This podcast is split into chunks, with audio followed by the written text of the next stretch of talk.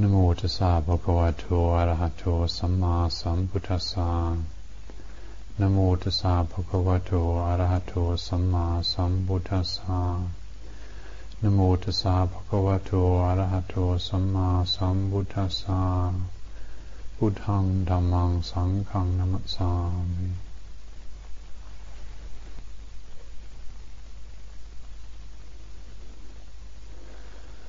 So we've completed the first day of our formal meditation retreat. That is the uh, 20 or so of us that are here on retreat together. I know some of you are just visiting this evening for evening puja. For the rest of us, we're uh, here together for a week, silent and not doing anything terribly interesting, outwardly that is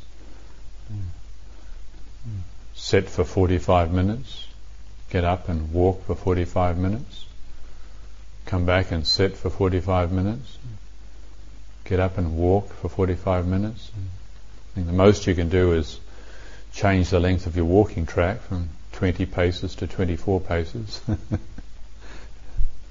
or maybe change your body posture a little bit. From the outer perspective, it doesn't look like there's much going on.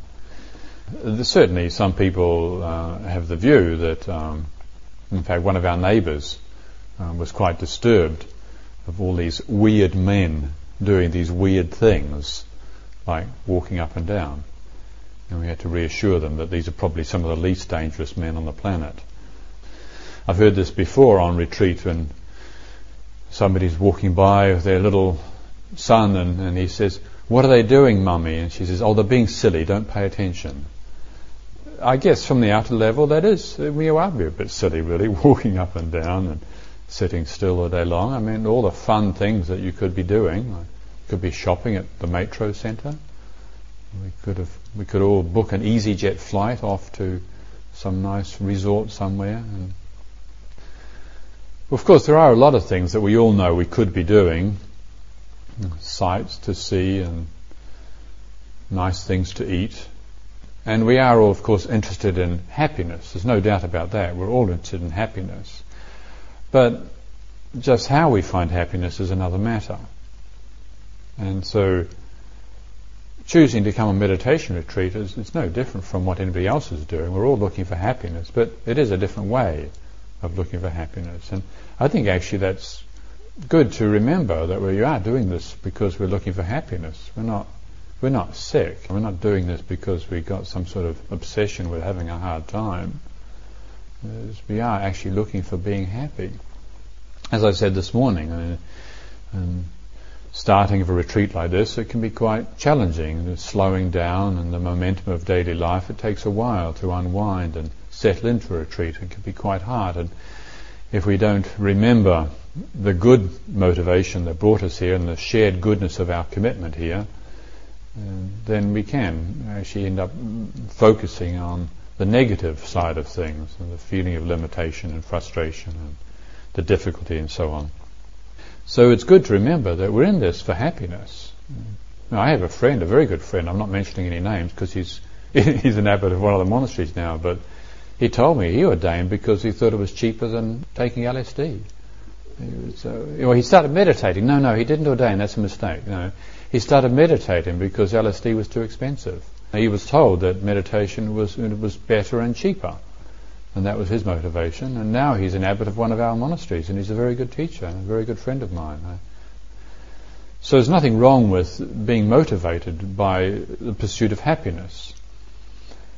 However, as I said, how we go about finding happiness is uh, it's sometimes it's quite expensive, money-wise, and uh, or also energy-wise. You can spend a lot of energy finding happiness, and it doesn't always. Uh, some happiness doesn't last, which is a pity, really. You spend a lot of energy, and then it doesn't last very long.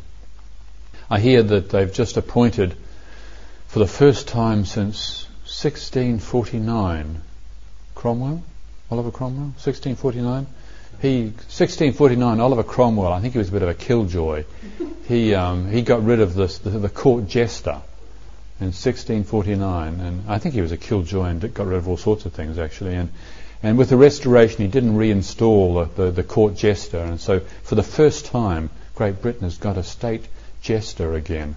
I think his name is Leicester the Jester from Warwickshire. And his, his, job is, his job is to make the country happy and, and to go around. And I think there's a place for, for jesters, you know, for comedians. I've got a good friend who's a very famous comedian uh, in Australia. And, and there's the Edinburgh Festival that's going on at the moment. I'm sure there's some good jokes being cracked up there. But, but you've heard a joke once, and when you hear it the second time, it doesn't work, does it? You hear the same joke over and over again. I know some good jokes, but I got to be careful when I tell them because these guys have they've heard all my jokes before. jokes are not really they're not really the answer. And I think it's good to have a, a, state jester. I don't have a problem. I hope Leicester the jester is happy and makes a lot of people happy. But what the Buddha was pointing out was that you, have got to be very discerning about this interest in happiness. We all have an interest in happiness. But entertainment or distraction, which is what the court jester is about, isn't he? He was there to distract the monarch from all the troubles and crack a few jokes and lift the vibe a little bit. And it's got its place, but it doesn't last. And but you can, we could spend our whole life doing that. And I, I think probably some of us have spent quite a bit of lo- our lives trying to just turn ourselves on with, with, with something that makes us happy.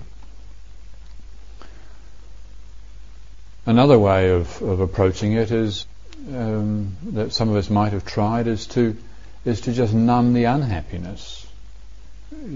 We've had so much unhappiness for so long. We think, well, if I could just get a break from the unhappiness, that would be happiness some statistics I read recently that in 1991 in this country they prescribed was it 9 million prescriptions of Prozac in 1991 and 2001 they prescribed you ready 24 million prescriptions of Prozac. And the environmentalists apparently some of you might have read this report the environmentalists have found it's in the national water supply now. Prozac is in the national water supply. Now, those of you that have got a kind of an inclination towards conspiracy might might think that it was put in there intentionally, but uh, apparently the government has said that no, it's coming from the reprocessed sewage, and it's nothing to worry about. There's only a small dosage, but apparently there is now Prozac in the national water supply. There's so many people who have the conviction that if they squash the unhappiness, that they will discover some happiness. Well, I think that also we need to look at that. I mean, to the degree that we do that, if it's not with Prozac, well, maybe we do it with other things. I mean, sleeping is, is something you do with, isn't it? You can just, well, if I just sleep some more, I'll, I'll feel better. Food, of course, we can distract ourselves with food. I, I warned you all, didn't I, this morning about, well, yesterday about the food, and look what happened today. There's I hope nobody overate, but it, very, I did. it's, um, but only a little bit. It's, uh, it's very difficult to not overeat on retreats here. Uh, but when we do these things, well, I think, uh, you know, whatever it is, you know, to stop and, and not just get judgmental about our, our failing or our faulty pursuits of happiness, but to look a little deeper. Say, well, we're interested in happiness. There's nothing wrong with that. There's nothing wrong to be interested in happiness. Now, you can think there's something wrong with being interested in happiness. The Buddha did. After 29 years of being happy, he bought into this idea that actually happiness is not good for you. You're supposed to suffer. And so he, he took these teachings from all these these characters who made you you know suffer for quite a while. You know, he fasted and and abstained from any form of, of pleasure thinking that that was going to make him happy. Now, making yourself suffer, you can think is, is, is going to make you happy. I know in my first years as a monk, I used to think that the longer I sat, the happier I would be. Because I really believed that sitting was the answer. Sitting meditation was the answer. I, I'd done a few meditation retreats, and well, one in particular where I got very, very happy. And I thought, right, sitting's got to be the answer. So the more I sit, the happier I'll be. And I would sit and I would be in so much pain. I remember my first year as a monk, I'd be, I was living in this monastery in Bangkok, and and the abbot was very kind to me. He, he, used to invite me up to his, his private meditation chamber in his kuti, and uh, and I would sit with him in the evening. And, and of course, he sat for hours, and he would just sit there and sit there. And of course, I wanted to sit there too. I wanted to be like him, and I would sit there and sit there and sit there until I couldn't sit any longer. And I thought that somehow the longer I sat, the better I would be. And but when it came to stand up, I couldn't stand up. I, I used to have to. I remember I used to have to crawl to the door I pretended I was being polite because Thailand you never get higher than the senior monks, and so I pretended I was being polite by crawling to the door, and then I get outside the door and I get the banister and slowly pull myself up, and oh, the pain. And I did it for a long time actually until I ended up in hospital and had to have my cartilage operated on. I'm still reaping the consequences of that. So even even making ourselves suffer can be in pursuit of, of happiness. But what the Buddha pointed out was these are, this is this is the lack of discernment when we invest in pursuits that are not going to produce lasting happiness. Yeah. There is superficial happiness, but there is also lasting happiness as a, as a possibility, real happiness. And and from the Buddha's perspective, and he pointed it out thankfully, is happiness is the natural condition. We, we make all this effort to make ourselves happy. And what he pointed out was you don't have to make yourself happy, you've just got to stop doing the things that make yourself unhappy. We've got to stop doing the unhappiness. And if we can just learn how to stop doing the unhappiness, we remember, reconnect, literally remember, become one with that natural state of happiness. And so this is personally why I meditate, and I, I, trust this is something similar to why you're all also here meditating, is that we do have some work to do. That these uh, habits of being unhappy are serious.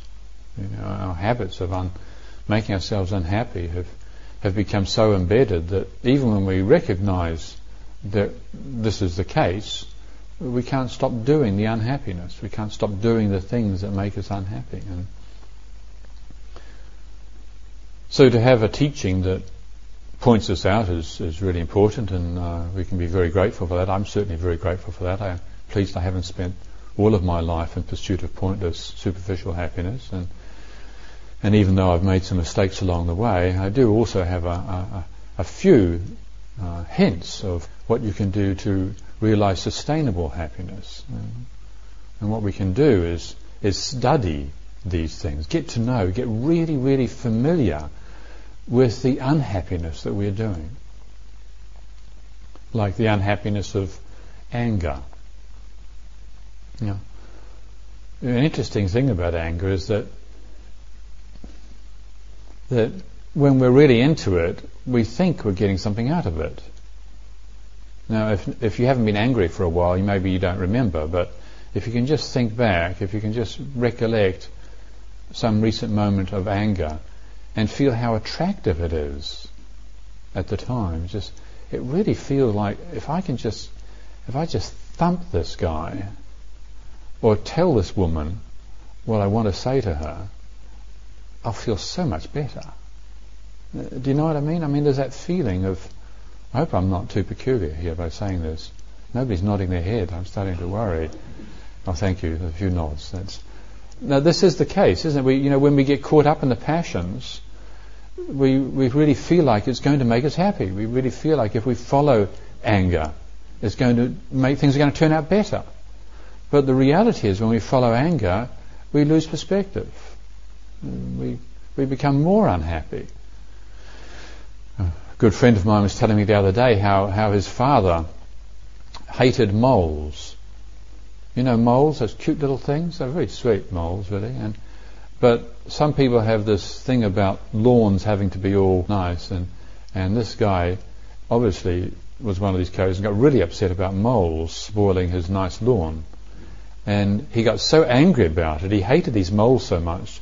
You know what he did? He poured petrol down the molehill, down the molehole. And now, isn't that an awful thing to do, to pour petrol down? Well, not only is that awful for the moles, but what he did was set light to it. And that was awful for him too, because it all came back at him. He, he, singed all his face. He was lucky he even left had a face afterwards. Poor guy. Now that's terrible, isn't it? Now he's not a silly person. This person, he's a very intelligent guy, But that's not a very intelligent thing to do, is it? That's not a very clever thing to do, is it? To pour petrol down a molehill and set fire to it. That's a really stupid thing to do. An incredibly stupid thing to do. And he felt a real idiot afterwards. And he was a real idiot at the time. But why did he do it for? What did he do it for? Because he got possessed by hatred. That's what happens. Know, now, I don't know whether anybody's here done anything quite that stupid. You know, maybe we have. Uh, I've done some pretty silly things. But when you feel angry, you feel ill will, and we follow, we get caught up in it, it's because we think that we're going to feel better afterwards. Now that's really unintelligent. And so the Buddha said, well, when you feel angry, don't just don't just fall for the way it appears to be. Don't just don't just follow it. And this is why he spent so much effort trying to encourage us to be restrained. He's spoken about restraint over and over and over again. About restraint. Now, these days, restraint has got a bad reputation. People think if you're restrained, well, you've got to be neurotic or sick or whatever. And, and all of us here living in the monastery, I mean, people, presumably you don't think we're too sick, otherwise you wouldn't be here. But if we inhibit the tendency to follow the impulses of the passions, then you've got energy, and that energy means you can do something with it. When the energy builds up, and all of us on retreat here know what it's like. We're practicing restraint as regards to the senses and with eating, living, all of us here living celibate for a week, and not, not eating in the evening, and no entertainment, no distraction. And the energy builds up as a result of restraint. And so the benefit of restraint is that we don't have to follow the way things appear to be. And so the unhappiness that we're compulsively doing, that is anger, we learn how to not do it. But we can't just do it by moralizing, you know. Moralizing about anger doesn't do any good. So I shouldn't be angry, it's bad, it's not nice people don't get angry and it's uh, whatever. We, we can't argue ourselves out of being angry. Rather, what the Buddha encouraged was exercise restraint with regards to the senses so that when something like the impulse to be angry arises, we can be there for it. We can look at it. We can see it for what it really is. And if, as probably has happened at some stage or other in your meditation, or if it hasn't, then I'm sure it's going to happen this week at one stage or other, you have an irritating impulse. I don't know what it is, whether it's maybe, you know, your, your knees you, maybe you get angry at the pain in your knees, or maybe it's somebody in the hall here who moves too much, or maybe it's somebody sharing the room hasn't washed their socks, or maybe it's at the meal time. You just want me to ring the bell earlier, and you get angry at me. I'm not. I'm not not ringing the bell just to upset you. By the way, please don't think that I am purposely trying to frustrate you or something like that. That's not what that's about. But there'll be something that'll happen over the next week, probably, where the impulse to feel angry will come up. And what the Buddha was encouraging was to get interested in it. Say, why do I follow anger for? Why do I follow anger? And I would suggest that if we look at it and question it carefully, quietly, we will see that we follow anger because we think it's going to make us happy. But it doesn't make us happy. But we have to see that. We have to study it.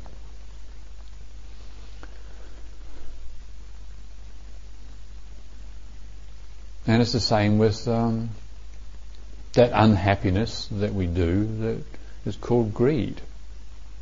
You know, we, in fact, it's probably more obvious with greed that we, when we're greedy for something, we really believe it's going to make us happy. Well, the obvious example of food. I mean, just think, I need more food. I just have a little bit of that dish and a little bit of that dish until you've taken a little bit of every dish and your bowl is full and, and then you feel too embarrassed to tip it out and so you eat it all and you're not happy. We're not happy. There's no doubt about it that the food is attractive, the food is delicious. Or there's, there's other areas as well. I read a report recently, I don't know if you came across it, where in China they now have, it's called, this, you know, have beauty contests, Miss World. Well, now in China they have Miss Plastic Surgery. True. Miss plastic surgery. And if you haven't had plastic surgery, you can't enter the competition. And it started off with this one woman. She had had, I think, 11 operations and spent $13,000 on plastic surgery. $13,000 she spent on plastic surgery, 11 operations, She tried to enter a beauty contest, but they wouldn't let her in because she was artificial. And so they started another beauty competition for Miss Plastic Surgery. So now those who've had plastic surgery can have their own beauty competition, which is fair enough. But this is true. I'm not making this up. This is actually true. But it's, um, it's probably not a very wise pursuit of happiness. If you look in the mirror and you think, oh, I don't like the shape of my nose. But I, I don't really think that if I change the shape of my nose, that it would make me that much happier. I really don't think that because I've been a Buddhist for 30 years. I've learnt something.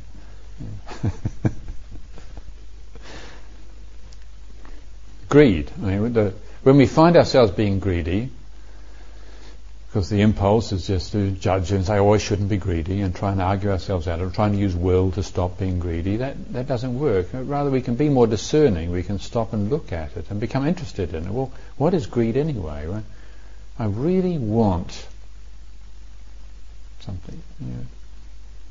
Like at the mealtime. That's what we. That's why we sit and contemplate our meal before we eat it. We sit and look at the food. And what you're doing when you're looking at the food, what we're doing, we look at the food there, well, there's various things we could be doing, uh, reflecting on the generosity of the people who gave it to us. Um, but also, one of the things we could be doing is reflecting on you know, just what it feels like to want to eat. Because it's so easy to be fooled by this. I really want. I just want to eat. and I don't want to wait. I just want to pig out now and then go and have a good sleep. That's what I want. I really do. There's no doubt about it. I'm not kidding myself. This is absolutely actually what I want. Now, if we've trained our awareness so we're not compulsively judging and moralizing, we can sit there and, and actually let ourselves want. I really, really want to eat until I'm stuffed. I really do. Now that's wonderful if we've got this opportunity to be quiet and contemplative and interested, get interested in greed. The only reason we do greed is because we think it's going to make us happy. The only reason we do anger is because we think it's going to make us happy. The only reason we do delusion is because we think it's going to make us happy. You know, delusion. You know, delusion is delusion is unawareness. Delusion is not knowing. Some of us have got you know got master's degrees in it. Know.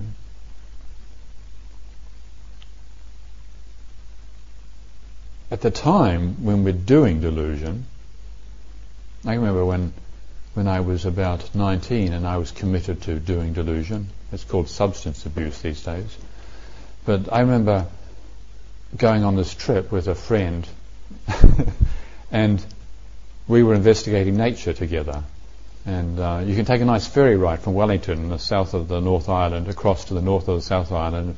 We went for this very nice weekend and and we did some investigations together, investigating reality in the pursuit of happiness. And on one of these occasions, I remember writing something down because I was so, so profoundly struck by the clarity of my understanding that I, I wrote down these things that were just, you know, I just, I mustn't forget this because it's so important. And my friend looked at it and just said, wow.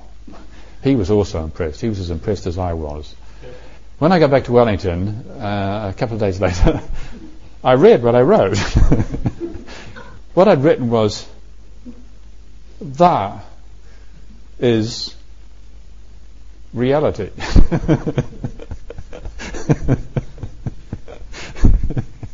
what I meant to write was that there is reality. That's what I meant to write, and at the time that seemed very important. But I had written down that is reality, and my friend was very impressed. We were both really impressed with this. And it was, it was helpful for me to see that a few days later. Just to see, you know, that was really, really, really, really stupid. You know, that was not at all clever. That was really deluded. You know, I was really deluded. I was committed to delusion. I thought delusion was the path. And I don't think I was alone. In fact, no, I wasn't alone. Now, a lot of people are still practicing that path of delusion, still smoking all sorts of substances, committed to unawareness, because there's something within us that thinks it's going to make us happy. Just the same as with anger, just the same as with greed. You know, we think that by doing these things it's going to make us happy, and now, there's nothing wrong with that. This is not a this is not a moral lecture. You know, we're not. There's nothing wrong with it. It's just it's just not accurate. It just doesn't work. That's all. And so, the encouragement that we have in this this practice and this teaching is is to look deeper, beyond the way things appear to be. You just because you feel angry doesn't mean to say that following anger is going to really give us happiness. Just because we feel greedy, just because we really want something, doesn't mean to say that following it is going to make us happy.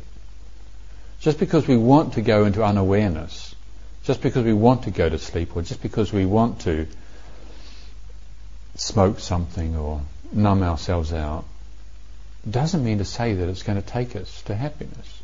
It's not wrong, it's just an initial understanding. And so the contemplative approach is is to restrain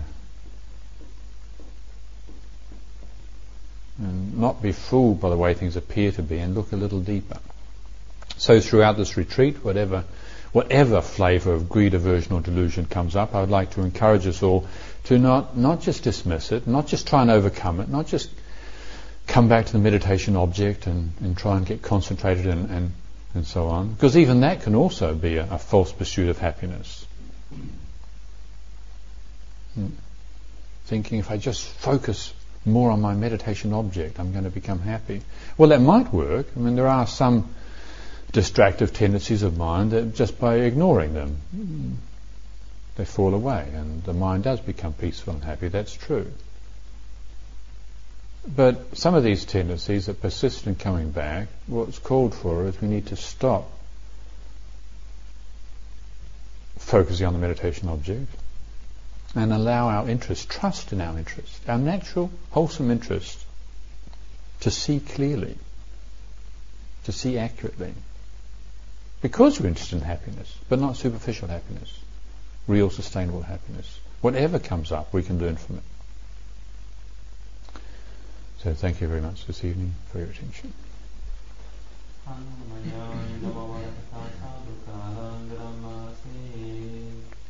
Sādhu, sādhu.